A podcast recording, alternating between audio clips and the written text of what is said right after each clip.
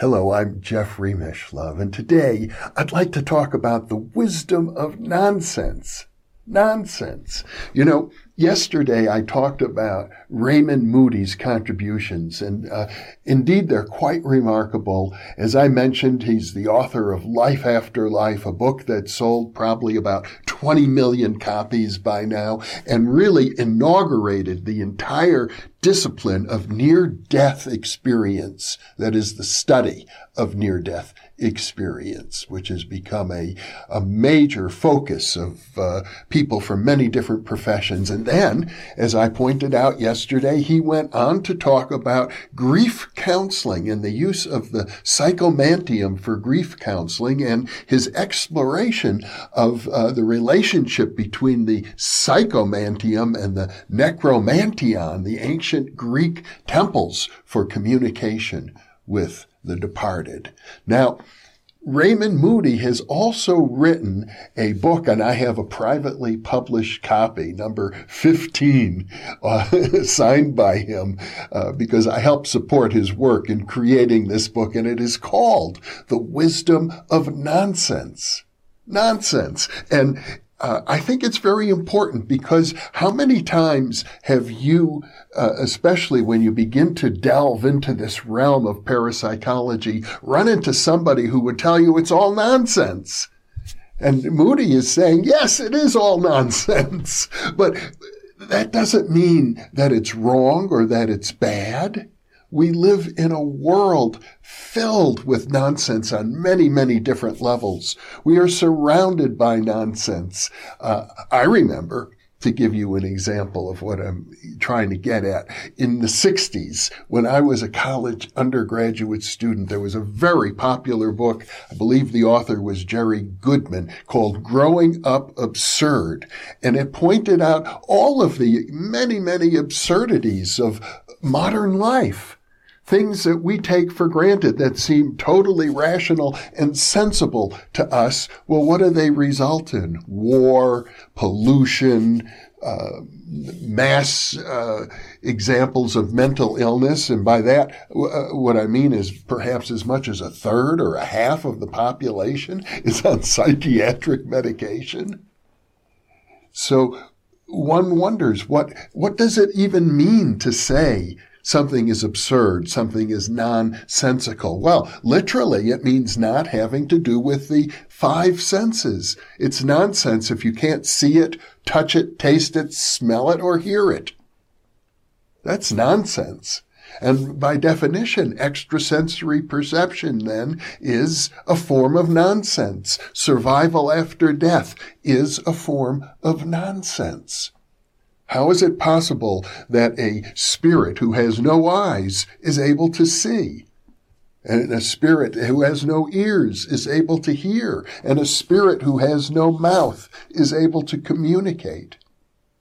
Now, there are different kinds of nonsense. For example, if I go, well, that's nonsensical, but this is also nonsensical. 'Twas brillig and the slithy toves did gyre and gimble in the wabe. All mimsy were the borogoves, and mome raths outgrabe. That's another form of nonsense. That was a line from the famous poem by Lewis Carroll, Jabberwocky. So in our culture, we have various levels of nonsense and they serve important purposes. Nonsense, uh, and you find it in poetry, you find it in surrealistic art, is a way of leading the mind away from the world of the senses into other realms, other ways of perceiving and imagining things.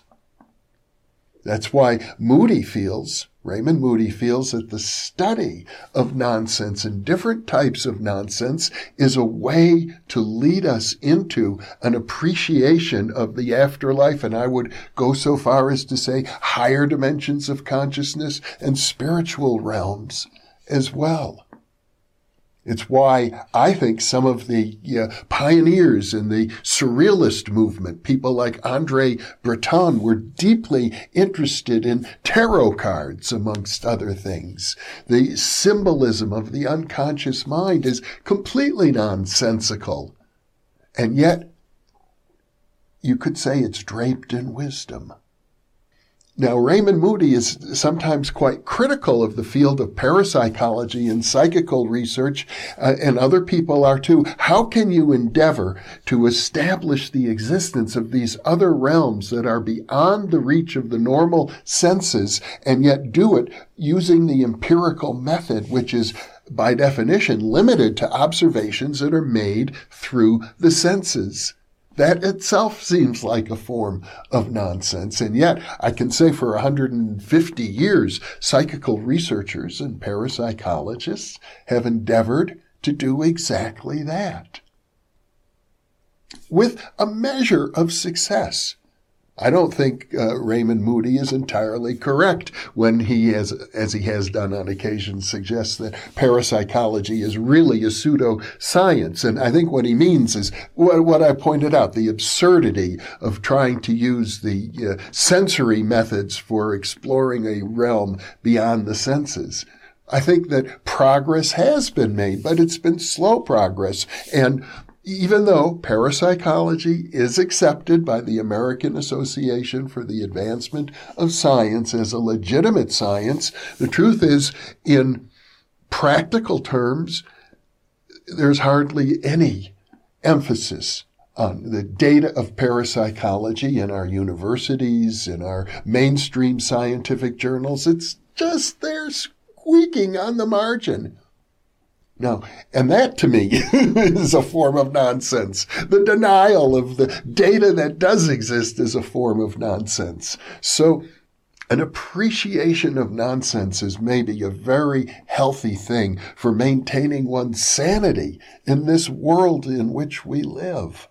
Another thing that Moody points out, ironically, is that nonsense can get your attention a lot faster than logic.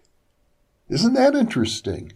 Well, one of the points that uh, I derive from Moody's book is that if you look at shamanism, it seems completely nonsensical that shamans can change for their form from a human into an animal and back or that they can travel into dream realms fully conscious. These things seem nonsensical, and yet maybe it is by developing a greater appreciation for the power of nonsense that we break out of the crust of our socialization where in which we live in a nonsensical world that we take for granted and we assume this is the way things should be. This is logical. This is normal. This is rational. Maybe it's just the opposite. there, there is a peculiar paradox, and that is that many of the things that we assume are normal, rational, and the way things should be, actually, if you look at them, they are absurd. They are nonsensical.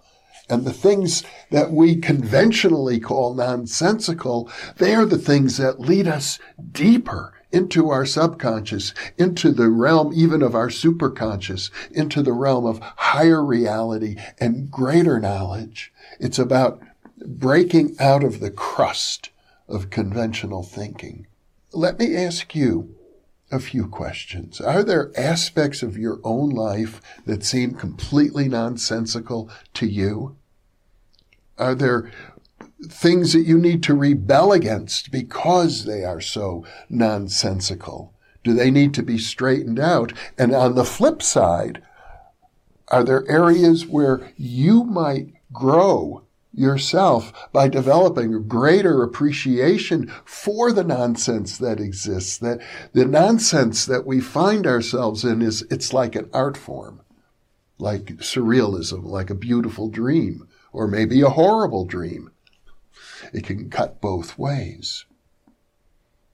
Now, an interesting point, and I'll uh, end here, is that uh, I know a few of you differ with me politically, and I think it's funny in a way because truths that seem so self-evident to me strike some of you as completely nonsensical, and then things that some of you post about your political beliefs strike me as completely nonsensical. So what that tells me is it's very important to develop an appreciation for things that we regard as nonsensical? Are there things that you disparage in your life because they seem like nonsense to you? Perhaps it's time to take a new look at them. Thank you for being with me.